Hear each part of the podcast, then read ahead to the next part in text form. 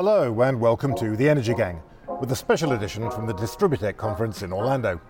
I'm Ed Crooks. Distributech is a big event for the electricity transmission and distribution industry. In fact, it's the biggest in North America. Being here is a fantastic opportunity to talk to many of the leading figures from companies that provide technology for moving and managing electricity, and from the companies that use that technology, including particularly utilities. Later on in this episode, you can hear my conversations with Anthony Allard, who's the head of Hitachi Energy in North America, with Tom Dietrich of Itron, with Quinn Nakayama from the utility PG&E, and with Zack Kass, who's a futurist who until last year was an executive at OpenAI. As you might imagine, AI has been a hot topic at this event. It's been talked about both as a source of new demand for electricity and as a tool for managing the new strains on the grid. To discuss what these latest breakthroughs in AI mean for energy, I spoke first with Hussein Shel, who's the Chief Technologist for AWS, Amazon Web Services.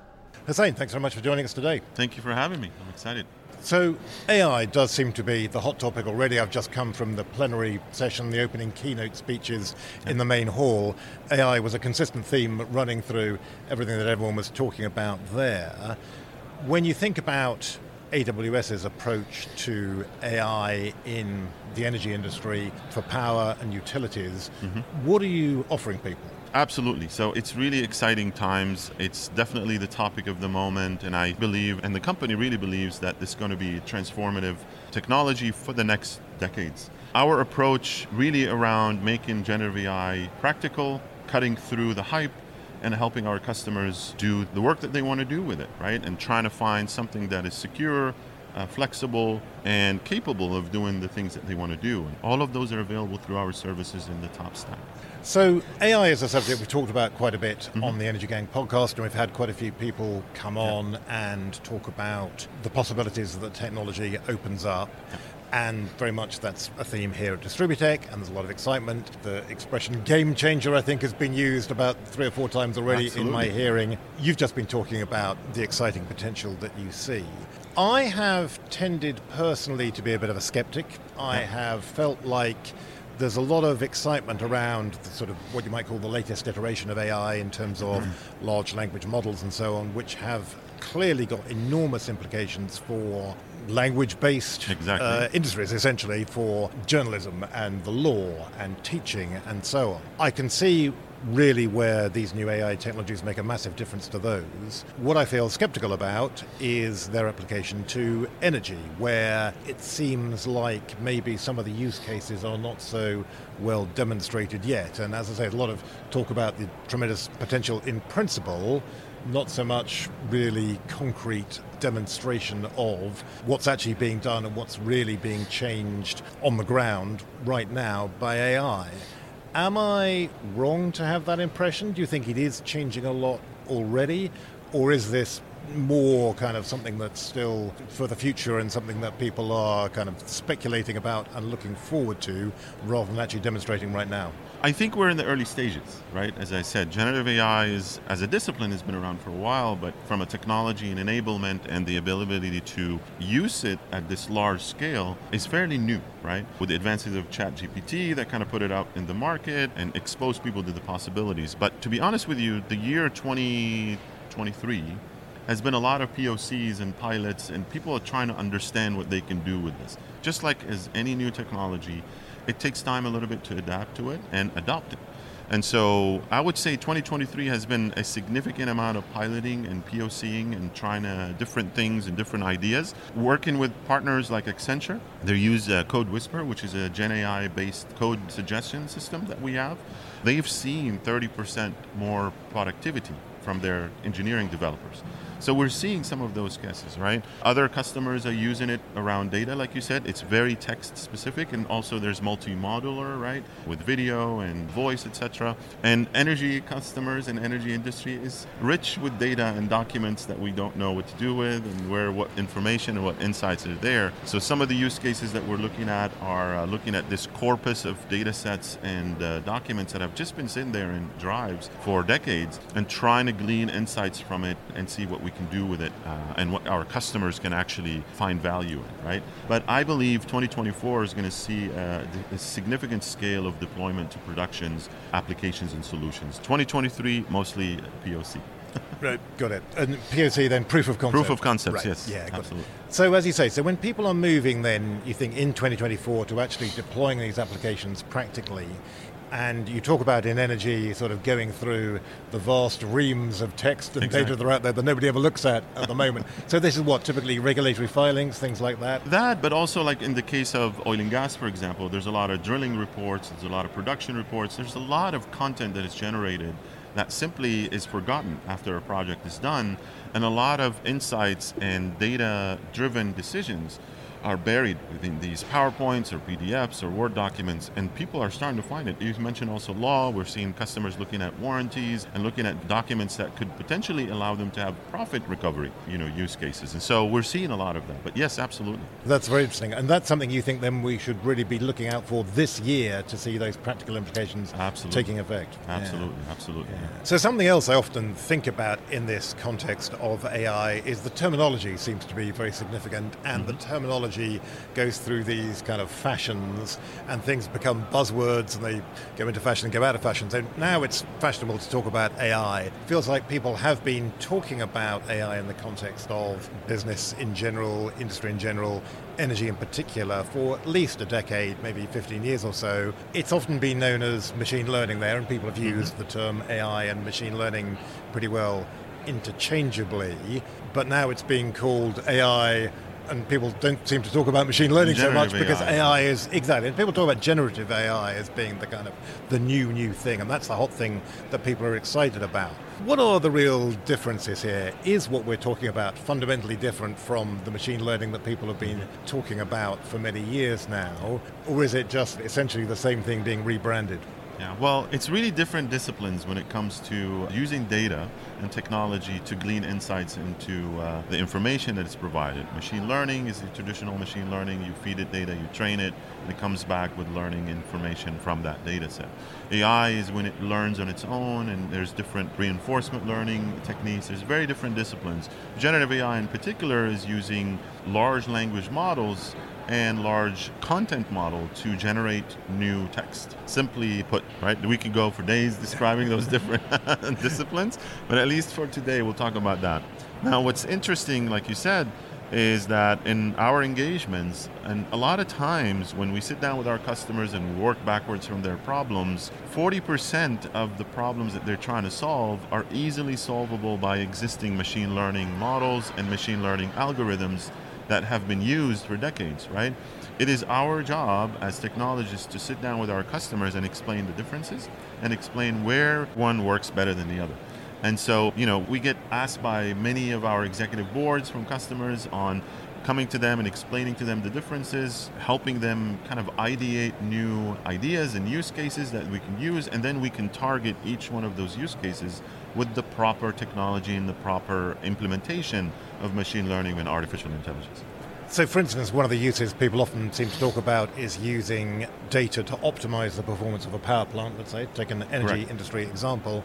That's something that's really a machine learning job, is it? Not really what you'd call something for generative AI. Correct. And traditionally, yes. You'd feed a lot of sensor data from a plant, you know, then any kind of machinery that generates a significant amount of inputs and data and temperatures and pressures, etc. You feed it into a model, the model learns from it, and then provides predictions and uh, inferences on that data. Typically, yes. And when people, for instance, talk about grid optimization as well, and some of the increasingly complex problems that people are encountering with managing grids yeah. nowadays, that's also what again that's really a machine learning well question, it's, it's complicated because i think you can merge different disciplines together to create the right solution right so you can use machine learning for the typical sensor data and ingestion data that is typically used in the past, learn and educate the model and train the model to give you the insights, but you can also merge it with new data sets, synthetic data. We're seeing, you know, some of the use cases that is blending physics-based model with statistical and data-based models. And so you're seeing that world merging and becoming very grayish when it comes to that. But, you know, I'm really, really looking forward to see what customers are going to do and how we can use all of these disciplines that are available today for our customers to come up with these solutions. Oh, that's really interesting. Thanks very much, and that's really helpful in clarifying those terms. Yeah, Thanks. Of course. So, when you think longer term about the potential of AI in energy, come back to Distributech in five years or 10 years, 2029, 2034, what are people going to be talking about then? I mean, what is that longer term potential and how do you think ultimately AI will change the electricity industry in particular? I'm hoping in five years we can see a lot of these use cases come to fruition. We see a lot of business impact that's driving better energy efficiency, better grid optimization scenarios, and really see the fruit of the experimentation that's happening now in the industry to be coming true. And we're going to see a lot of different implementations of these large language models. And I'm really, really hoping that customers are going to see the benefit and our partners and continue to grow that business for them and see uh, a difference in the lives to their customers, but also their operations their existing processes. So you mentioned grid integration. The other aspect of AI that's been much discussed already here at Distributech is the question of the increasing load that's going to be created by all the new data centers that are going to be delivering AI applications in the future. There was an executive from Duke Energy just speaking in the main right. hall saying that it used to be a big deal for them when they had someone saying we'd like to add 10 megawatts or 20 megawatts of load, and now they've got a number of data centers talking about we'd like to add a whole gigawatt of load. It's clearly something that is making a big difference to projections of electricity demand in the future. And I guess some of that demand is coming from you right. at AWS. How do you manage that, in particular, given that you have very demanding commitments in terms of reducing emissions, Correct. relying on renewable energy? How do you square those two things away together and manage to meet that increased demand, procure that extra power you're going mm-hmm. to need, while also reducing emissions? I'm glad you mentioned Duke. Duke is one of our partners. We've been working with them. There's a significant partnership on some of the grid optimization work. We're helping them build cloud native technology based suite of applications to really look at things that are grid enabling technologies, right? In the meantime, before these large upscale and updated efforts that are going on in the infrastructure. So, for example, we're working with them on leveraging not only machine learning, but also traditional high performance computing technologies that was available in AWS to do simulations into power flow simulations and look at how they can optimize topology optimization, et cetera, et cetera. There's a significant amount of different solutions that are available, part of the technologies, to look at, like I said, topology optimization, advanced power flow simulation, and really trying to see where can you take already on more capacity without necessarily burdening the grid that exists today in the hope of you know improving in the future. And so we realize that this takes partnerships with our partners, with technology providers like ourselves, but also with regulators to provide those kind of incentives for customers to do.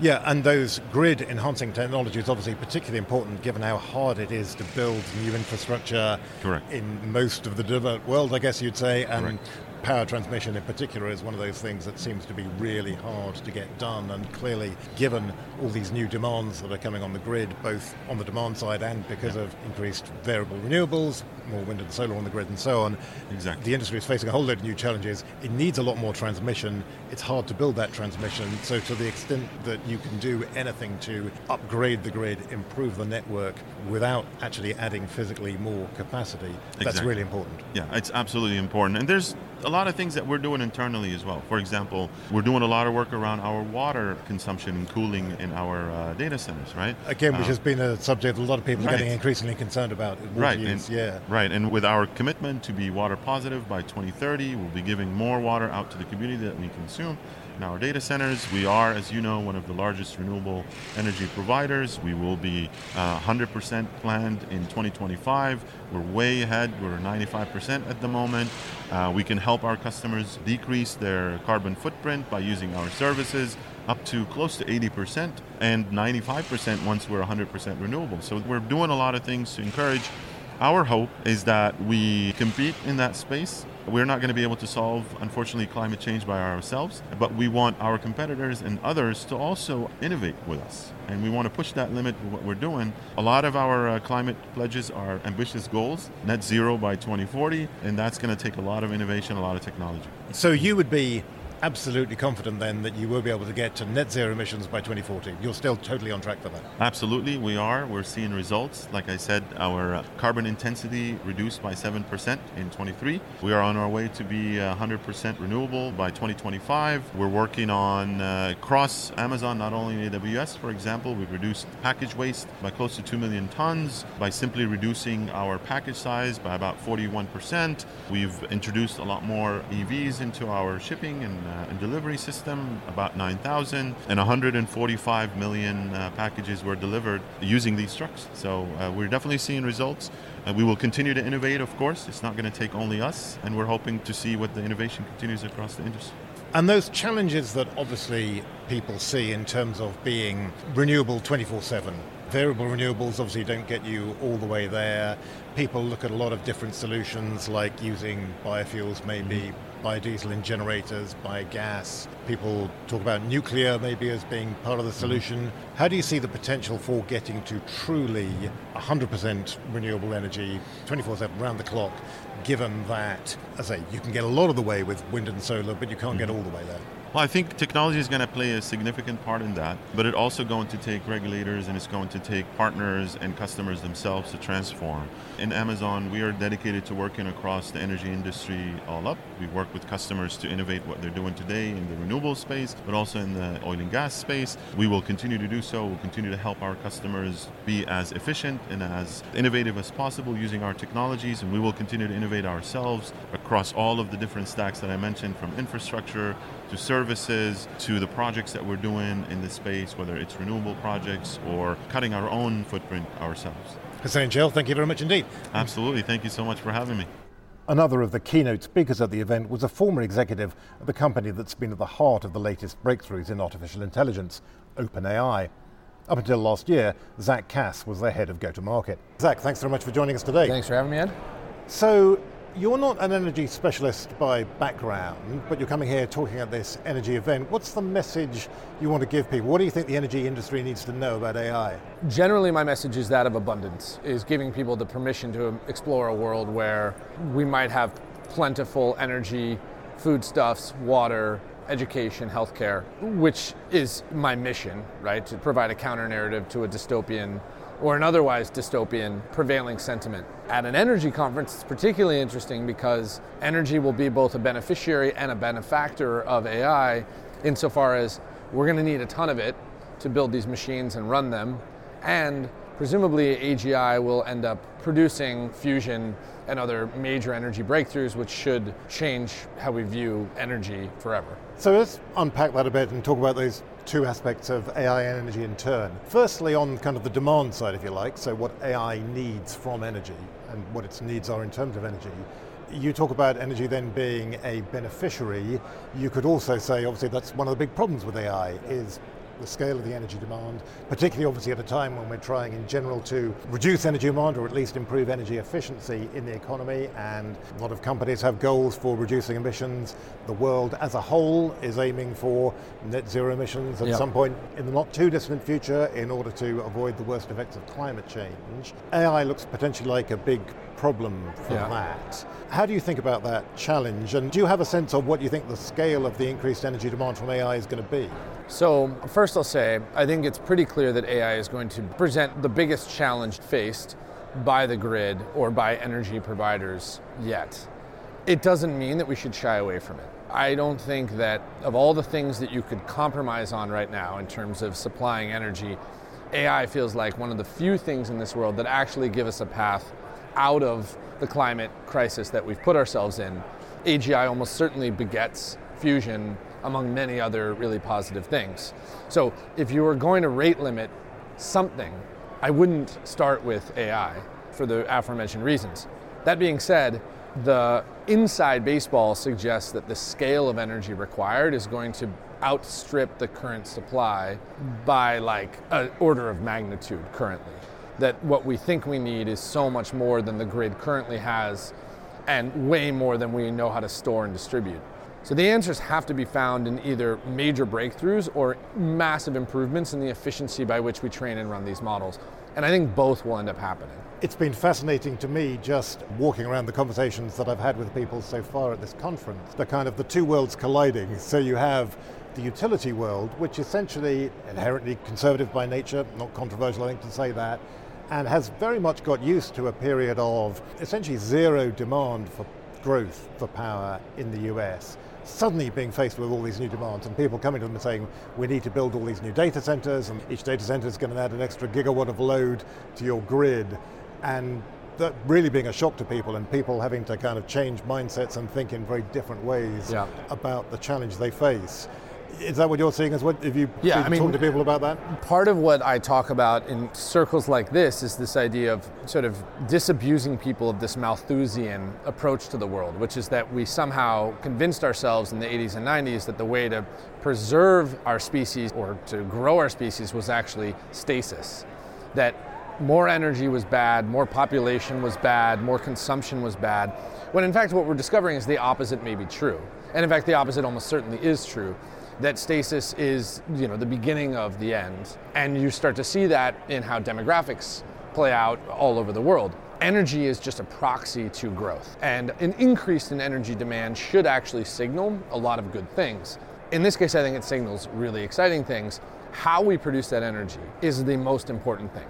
And you know the word nuclear is becoming more and more prevalent and more and more positive and it's pretty clear to most people, I think, at this point, that the renewable path isn't actually sufficient to meet the demand, that we need to look beyond our current sources of energy to actually solve these problems. And you mentioned fusion. Do we actually need workable fusion power to kind of unlock all these possibilities and, as you say, to make growth in energy demand a good thing rather than a bad thing?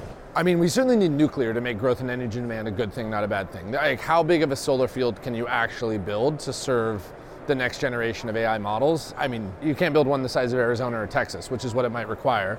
How many wind farms can you actually build before every bald eagle dies or whatever, right? I, I shouldn't say whatever, that's flippant, but there are real costs to the traditional renewable energies. We have fifth generation nuclear reactors today that we know are safe and we know are efficient. It's going to take a while to build them, but it seems like this has to be the answer. Okay, but the counter argument to that then is that the current generation of nuclear technologies that are available have been tried and essentially rejected by the market. So we saw, for instance, plans to build new SMRs in Idaho last year, getting scrapped, that NuScale SMR project was abandoned. We've had huge cost overruns delays to reactors being built in Europe and the US in particular, projects going way beyond schedule and so on. And if you compare that with actually very low costs of wind and solar power right now, and very low costs of natural gas generation as well, yep. it just seems like it's really hard to economically make the case for nuclear. So how do you get around that? I'm not an energy economist, so I'll start by prefacing that. I will say the equation seems untenable otherwise. Demand is going to outstrip supply by such an incredible margin that simply saying we should build more wind and solar energy isn't sufficient. Even if natural gas is truly abundant, you can only put so much onto the grid. And ultimately, look, I'm again not an economist, but it seems like the, the, solution has to be some outside resource. So fusion power then does seem to be the thing that sort of unlocks all of it. This is where I hang my hat. Right, and if you're being cynical, then you say this is the kind of the Deus ex machina, this is the magic one. You know, have fusion power, that'll make everything all right. Sure.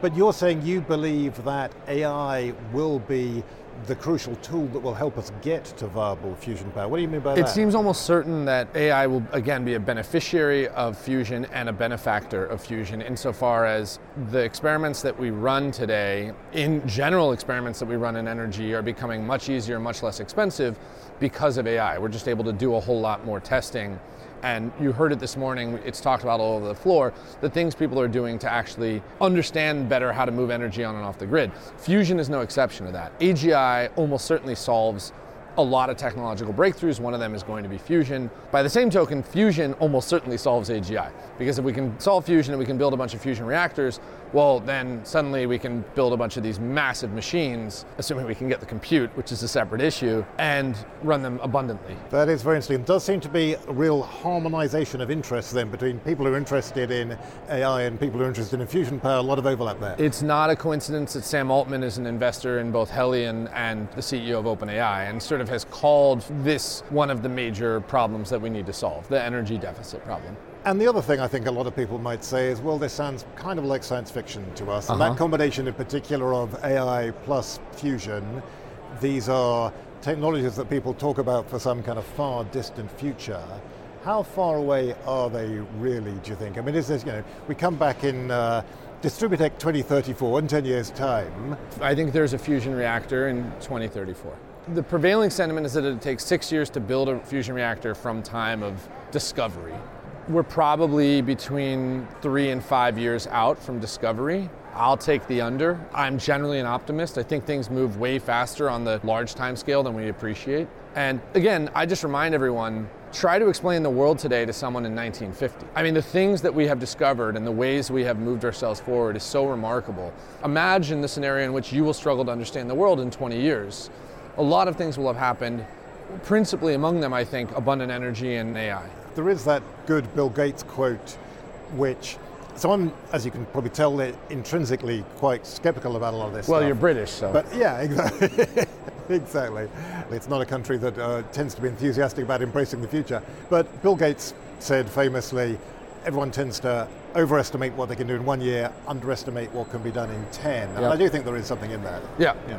I mean, you're talking about a species that figured out how to fly a plane and then put people on the moon 60 years later. We are quite good at things once we give ourselves the permission to imagine their possibilities. And I think the public perception is actually critical to all of this. You know, this is why I talk about we stopped building mega projects as a species, and I think that did us an incredible disservice that no one appreciates. The interesting thing about mega projects isn't simply that they stand and you can remark at them, it's that it reminds us all the incredible things we're capable of. And these are really important to do to remind ourselves how we can progress. And certainly from a climate perspective, you could say climate change certainly is a mega challenge. Exactly. And it is something that This is the ultimate require- mega project. Well, for right now, anyways. And given everything that makes it so difficult to address with all the technologies that we have today, it certainly would make a big difference if we had something like maybe maybe the ultimate difference. Yeah, very interesting. Well, let's hope we can both be back here in 10 years' time. Then I can see you here in 2034. I would love and it. And we can see whether that prediction came true. I would love it. Thanks a lot for joining us. Thank you. For a perspective from one of the utilities that will be making the practical decisions about how far to adopt AI, I talked to Quinn Nakayama, who's the Senior Director of Grid Research, Innovation and Development, GRID, at PG&E, the California utility. Quinn, thanks very much for joining us. Hey, thanks for having me.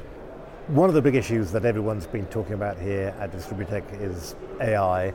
My kind of joke about this is it seems to be both the cause of and the solution to all the problems of the grid, you know, that it's obviously creating new demands on the grid, a lot of new load being created, but also people are talking about AI as being the way to manage the grid much more efficiently and to deal with the various new challenges, including distributed energy resources and so on, variable renewables that are creating a whole new set of challenges. What's your view on AI? I mean, how are you thinking about AI at PG&E? What do you see as the opportunity that's there, and what are the potential pitfalls? You know, AI and ML is a very big buzzword that's going around in the industry.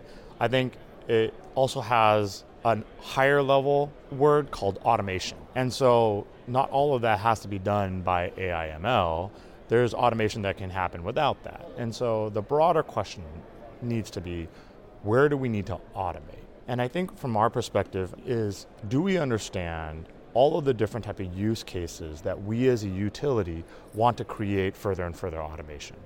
Whether it's through AI, whether it's through ML, whether it's generative AI or just pure nuts and bolts automation. Once you figure out all of those use cases that you could particularly envision, the second question is is this really a technology problem? I think too many utilities jump directly into AI and ML as if it's going to resolve all of your related issues. And when you peel that back, you might actually find that, yeah, you can do AI ML for this particular thing, but it's a process issue, stupid, right? And it's like, well, in that case, are we just applying technology to solve a higher level issue? Once you peel that back, then it's really about, well, where are we going to get the most bang for the buck to apply AI ML to achieve our 10 year targets on our strategy or our 30 year objectives. And we haven't gone through that exercise. What ends up happening is you get all these spot AI ML conversations. If we used AI ML in this area, it would be amazing, or here or here. I think we need to take a step back and ask ourselves what are going to be the biggest benefits. Now, I can tell you, generally speaking, that certain foundational things need to happen before you do more of the advanced AI/ML. So I'll give you an example. AI/ML can really help you with identifying where your assets are and cleaning up your asset registry. Once you get there, then you can start stacking on all these other AI ML related use cases. But there are certain situations where you just got to get the basics right and then be able to go into how can AIML help you with inspections? How can AIML help you with optimization of dispatches? How can AIML help you do simple estimations without having to have an engineer draw up those drawings? There are definitely places that we can target, but we're going to undertake an effort to really understand what is the world of the use cases and then create a multi-year view into what is going to have the biggest bang for the buck. How do we think about data? How do we think about data security? How do we think about cybersecurity? These are all things that we're going to have to tackle. Right, so as you say, when you're thinking about security, privacy, some of those issues, that's really where you start to get into a discussion about the pitfalls and the risks in AI. What do you see those as being? I mean, is there a danger in creating a system? I mean, as you say, you think about automation writ large, a system that kind of escapes from human control. I'm not so concerned about a system that escapes from human control because I think that we're going to step into the AI and ML in a very methodical way. You know, I'll give you one example where AI ML could be very detrimental to a particular utilities business. And let's take a look at it through the inspection process. Right now, utilities have the ability, due to the cost of photos becoming significantly cheaper and visualization becoming significantly cheaper, that you can get imagery of all of your assets almost all the time. Now, AI ML done incorrectly could create a whole bunch of false positives that you now need to go track down. If you don't do this in a very careful way, you can't unsee some sort of degradation on the system. However, if it's wrongfully prioritized, you put yourself at significant risk, both from a cost perspective and a liability perspective. So, really, how do you make sure that you're training it, retraining it, getting the right results before you start to really roll it out across the system? And this is where I think one of the biggest things that utilities struggle with is this fast pilot, fast fail right mentality where you take particular use cases you do a quick hyper agile development on that you test it out and if it doesn't work you move on to the next thing sometimes what we do is we tend to get too invested in our ideas that we have a hard time letting go and we just pump money into a failed idea. And I think with this AIML, it's going to be a lot of that. We're going to try things. Some things are going to work, some things are not going to work. And as you kind of take a stepped approach, really try to make it so that the outputs that you're getting are having the material benefit that you want for your 10 year strategy is going to be key. Now, is there a world where AIML will take over, what the utilities are going to do? I mean, who knows what the 30 year future is going to look like? At the current time, I can't see it. Anything's possible with this technology. Skynet may take over the world. I mean, there are endless possibilities of where this can go. I think what we're going to do is we're going to walk into this very deliberately, push the realms of what we can do, always keep in mind the safety of our customers, the safety of our grid. That is always going to be at the forefront of what we do. And if we do that, then I believe that we can create an AIML vision and a world that's really going to benefit our customers. Quinn Nakayama, thanks very much for joining us on the Energy Gang. I appreciate it. Thank you. For more of my conversation with Quinn Nakayama, where we talked about the new challenges for the grid created by electric vehicles, look out for a special edition of the Energy Gang coming soon. Now, Quinn made the good point that AI applications are only a subset, really, of the wider range of technologies for automation and digitalization of the electricity system. To discuss those, I talked to Tom Deitrich, who's Chief Executive of Itron, which supplies technologies for utilities and cities to manage energy, water, and traffic. And I talked to him about the adoption of those technologies and what might be holding them back. Tom, good to see you again. Ed, great to be back with you. Absolutely, yeah, great to have you back on the show. So, interested, first of all, perhaps, in what you're hearing while you've been here, as you're kind of walking around meeting people, meeting other people in the industry, meeting customers, I'm sure, as well. Uh, and the conversations you're having here, what are people talking about? What has struck you as interesting? So uh, there are two megatrends that I think are really interesting to point out. One on the customer side, one on the technology side. Uh, I'll start with the customer part first. Customers are really, really struggling to keep up with the pace of technology that's coming at them. There's so many different ways to attack a problem. There's so many problems that they have that are unsolved yet today, but technology is coming at them much faster than they can absorb it. And the corollary to that, and then the second part of my answer is on the technology side that technology companies like Itron have realized that, oh, this is a real problem. It's a problem for the customer because they aren't solving the problem for their consumers, you and I, but it's also slowing down our business growth potential. So, what are we doing in response to that? It is spending more time collaborating among ourselves. Let's pre integrate a solution. Let's have two companies that work side by side inside of the utility to supply sol- solutions to them. But let's do that before we get to them so we present a united front by the time we get to the customer, the utility in this particular case. A couple of quick examples of that is we had some announcements running up to this event where we were going to pre integrate our solution for grid edge intelligence with Schneider Electric, who does ADMS or with GE Vernova, who does a similar ADMS kind of solution. But if I'm we sorry, can combine, ADMS. Sorry, too many acronyms, uh, but Advanced Distribution Management System. So uh, Itron works close to your dwelling, close to the home, higher up in the transmission line and in the stack, uh, higher voltages is where these other companies work. If we can come and show up with the solution together, it helps the customer deal with this problem that they have to provide good and reliable service, but also deal with the pace of technological change. Right, that's very interesting, yeah. So going back to the first point you were making, as you say, about the two big trends, that's something I've also been really struck by, and it's obviously, it's always one of these kind of terrible cliches that people come up with about, oh, there's so much change and things are, you know, we live at a revolutionary time, etc. But actually, in this industry, for utilities in particular, who are crucially your customer base, it does really seem to be true. There is something that's very different about the world we live in. And the things I think of are, I suppose, two crucial ones. One is, as we're on the demand side, is that after a long period of essentially static demand in the United States for power. Suddenly that's really kind of taking off. Various trends going on here. Data centers for AI being one big one. The revival of manufacturing industry, new plants springing up, perhaps particularly uh, chip plants coming has been a big thing. Then also obviously demands for electric heating, electric vehicles becoming very significant. And then on the supply side, obviously the well-known challenges of managing variable renewables on the grid, which does create a completely different environment for utilities. Is that how you're seeing it as uh, well? Absolutely. I identify with everything that you said there. I, I, had a customer event yesterday. So picture this a room with about 100 to 125 customers inside of it, and they were just talking among themselves. And one customer said, I see my demand doubling or perhaps tripling over the next 10 years. So all we have to do on the generation side is build what we built over the last 100 years in the next decade. Oh, that doesn't sound hard at all.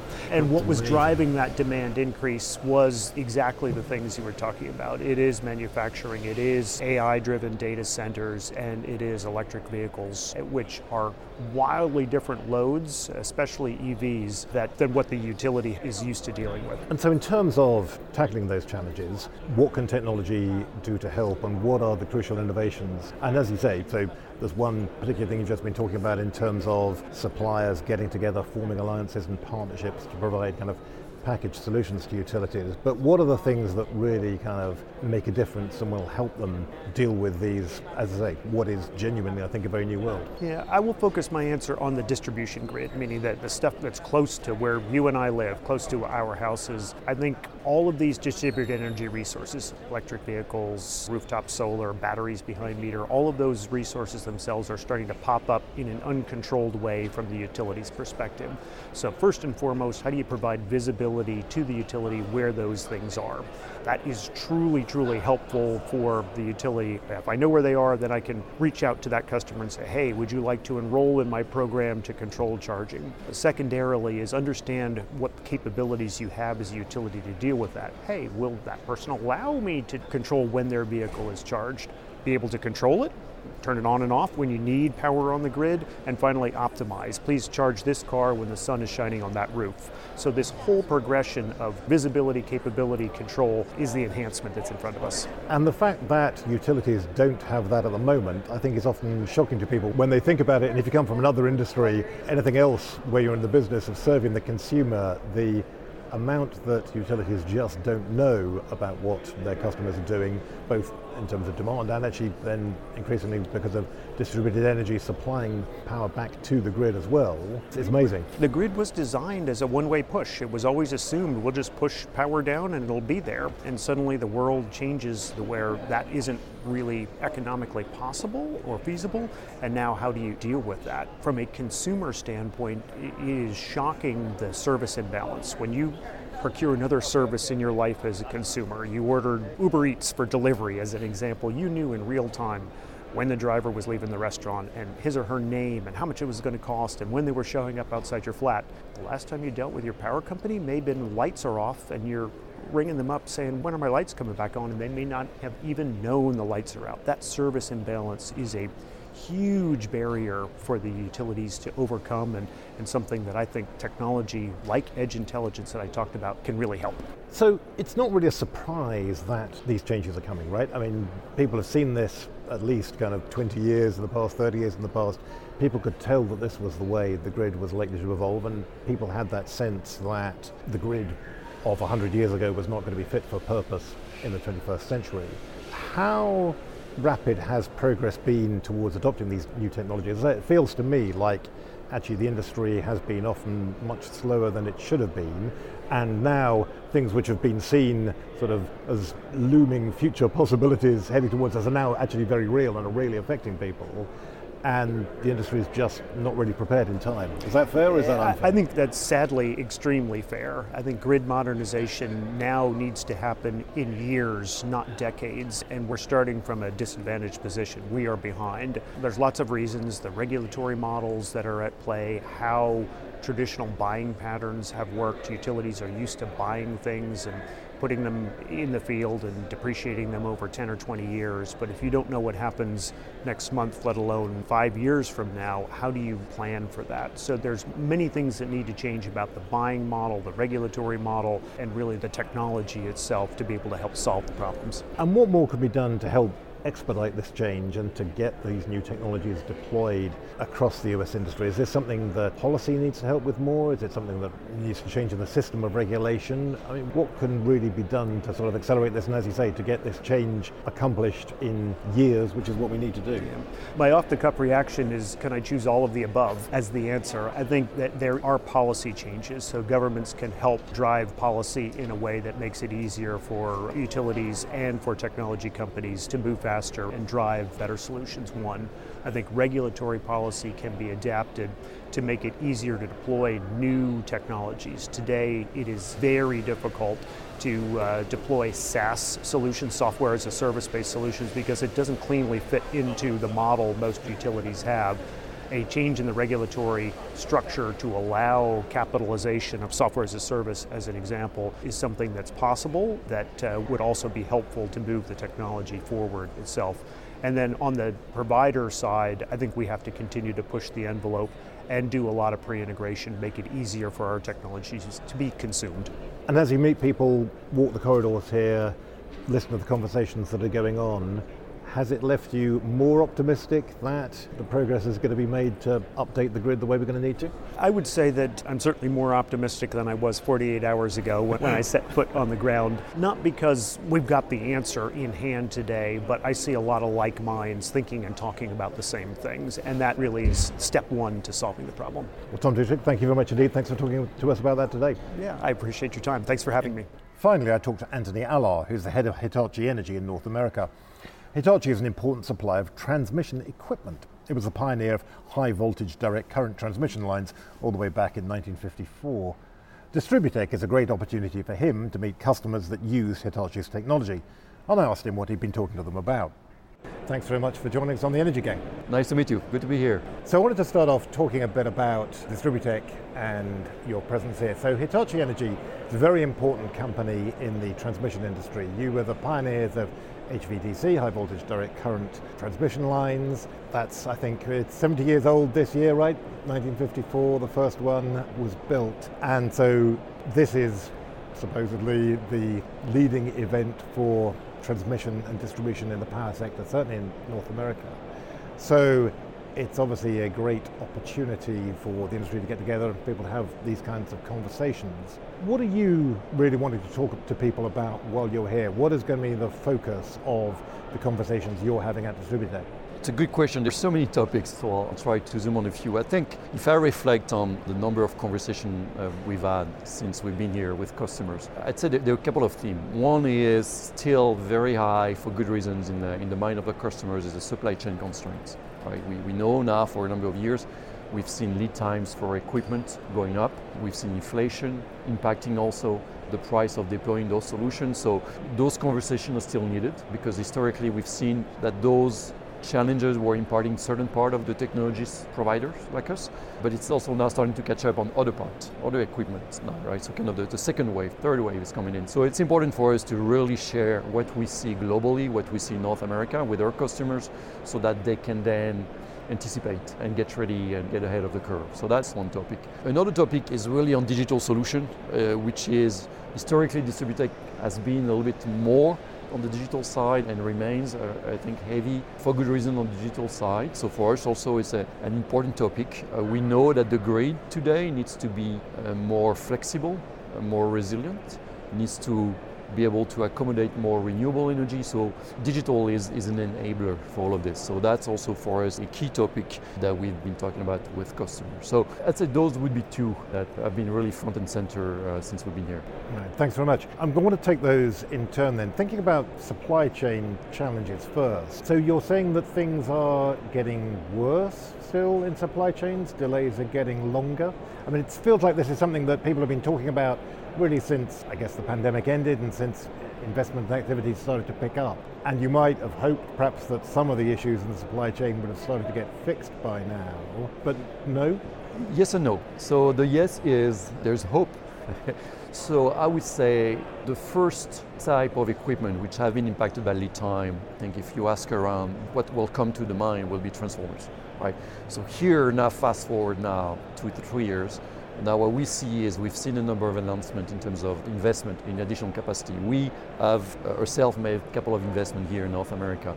So here, that additional capacity, some is already online, uh, some of ours is already online, some of the industry is already online, but some is not. So I think the market sees that we're making progress, but still the demand still is much higher than the supply, right? So we see improvement, but we still see a bottleneck, clearly. And just particularly on that issue of transformers, there's been a lot of discussion about that. Obviously, people have become very kind of fixated on the question of bottlenecks in the transformer supply chain. But there then, it sounds like you've got a reasonably positive, hopeful message for people. You think that, as you say, that new capacity is getting built, we are going to see those bottlenecks start to ease. I wouldn't go that far. I, I, th- right, I think, okay. I think we see capacity yeah. coming in, but still the new capacity is still below the demand, right? So we still expect to see lead time at a much higher level compared to what they were, for example, three, four years ago, right? So we see investment. This is encouraging, I think, for all of our customers. That's what they want to see. That's what we want to see as an industry. But there's still the demand is higher than the supply, so we're still going to see an imbalance for some time. So that's the for the yes, it's getting better.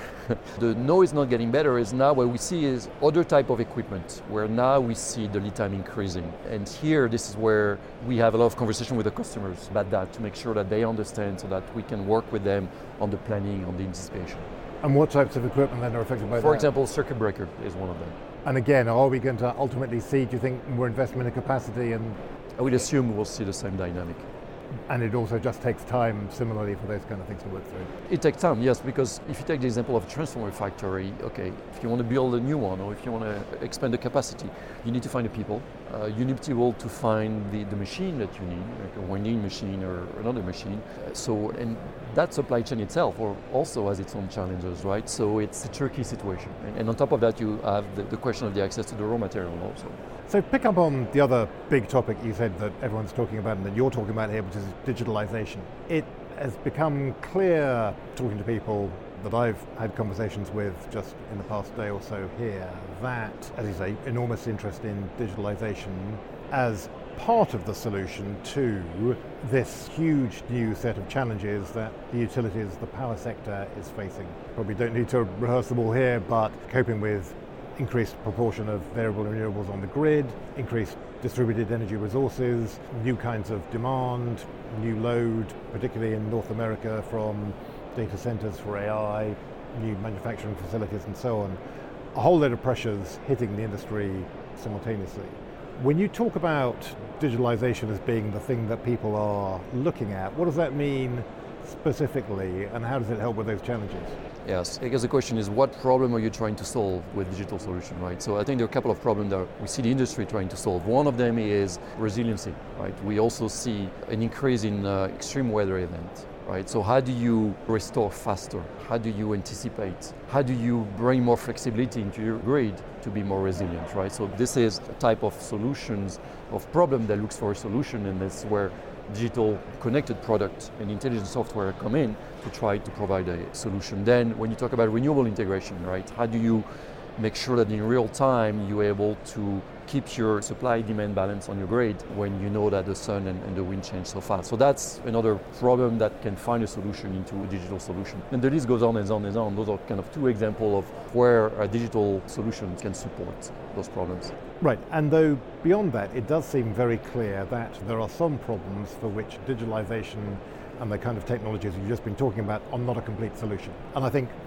no one would deny that when you go around here, obviously a lot of people here at Distributech with various kinds of technologies, digital solutions that they're offering for different aspects of the power grid.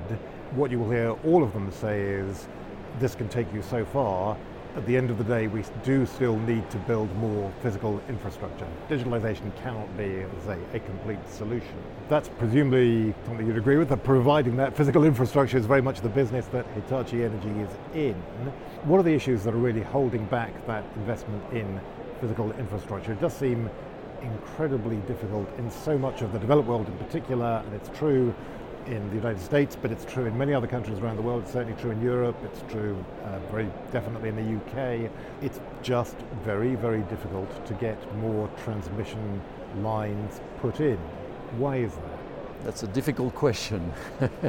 I think there are a couple of things. I think the first one that we don't see in the United States is a national transmission planning uh, mechanism compared to what maybe what we see in other parts of the world, right? So this is something that there's a lot of talk about it, and we certainly believe that this is the right thing to do.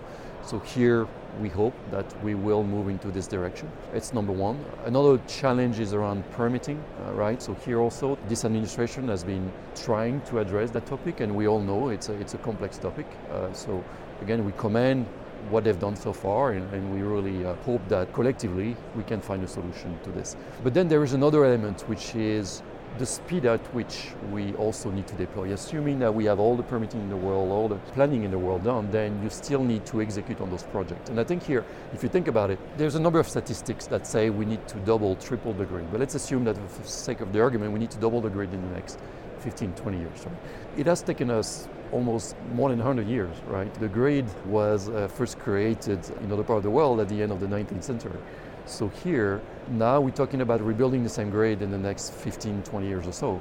So we need to think differently. The technology is here, so we have the chance to have the technology, but we just need to think about it differently. We cannot reproduce the same scheme and assume that we can go at a much faster pace. So here we really need to think about new business models as an industry. It's not only one or two stakeholders, the entire industry or the, the utilities, the technology suppliers, the government, all the stakeholders need to come around the table and, and find different ways, right? And we see different ways in all over the world, right? We see in Europe, for example, a different type of business model where some utilities have decided to sign long-term frame agreement with company, for example, like uh, us on specific type of technology. The positive result of this is that that gives them security of supply for the next 10 years or so.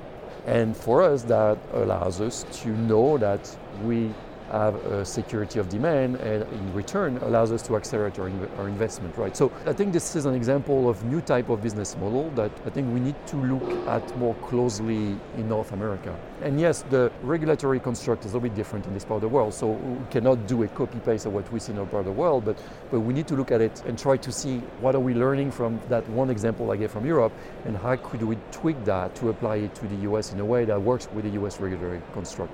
That is really interesting. How optimistic are you that that kind of new thinking in business models can be made to stick? I mean, just because the reason I raise that question is that it feels like this is a very conservative industry. The utility industry doesn't change much. It's essentially, you were talking about the physical infrastructure being the same as it was in the late 19th century. Actually, the business model is also the same as it was in the late 19th century, has not evolved much. And for good reasons, people are risk averse and conservative and don't want to shake things up in ways that might lead to the lights going off. So, how can you persuade people that they do need to think differently? To your question, I am fairly optimistic for two reasons. I, th- I, think number one, this country has demonstrated that when there is a problem, there is a solution, and at some point, all the stakeholders get together and really uh, find a solution.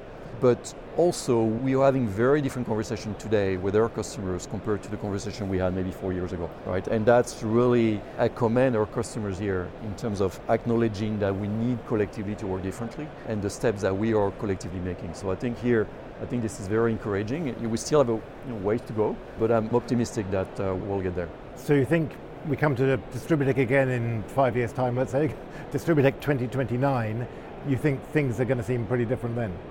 I will hope.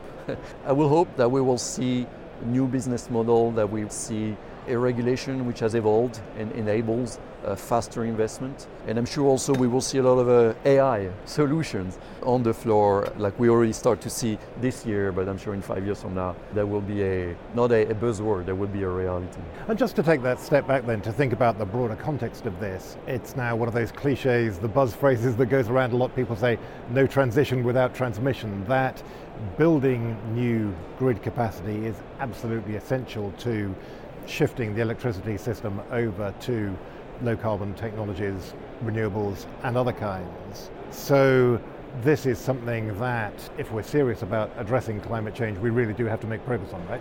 Absolutely. Yeah, there is no transition without transmission. I fully agree. And, and I think now what's very encouraging is, is, again, going back in time, three years ago, people in the industry knew about it. Right. But today, this is public knowledge. This is something that you see in major newspapers, and that's really the proof that now it's, it's really a, a fight that is well accepted and understood, but now we need to get to work. Anthony Allard, thanks very much for joining us. Thank you. So, that's it for us from the first full day of Distributech. I found it fascinating to talk to all of these people about the problems they're facing and the solutions they're advancing. When you stand back and think about the energy transition at the highest level, I think it's very easy for the debate to get pretty abstract. But what we have at this event is thousands of people who are working on the challenge of decarbonising the energy system and they're creating real change in the shape of metal and concrete and software. It's actually a really inspiring thing to see, I think. Many thanks to all of our guests who've been talking to us about what they're doing. Many thanks to our producers, Dan Cottrell, Toby Biggins Gilchrist, and Sam Nash. And above all, of course, many thanks to all of you for listening. Please do keep your feedback coming. Look out for the rest of my conversation with Quinn Nakayama of PG&E. You won't want to miss that. I think it is really a fascinating discussion. And we'll be back soon with all the latest news and views on the energy transition. Until then, goodbye.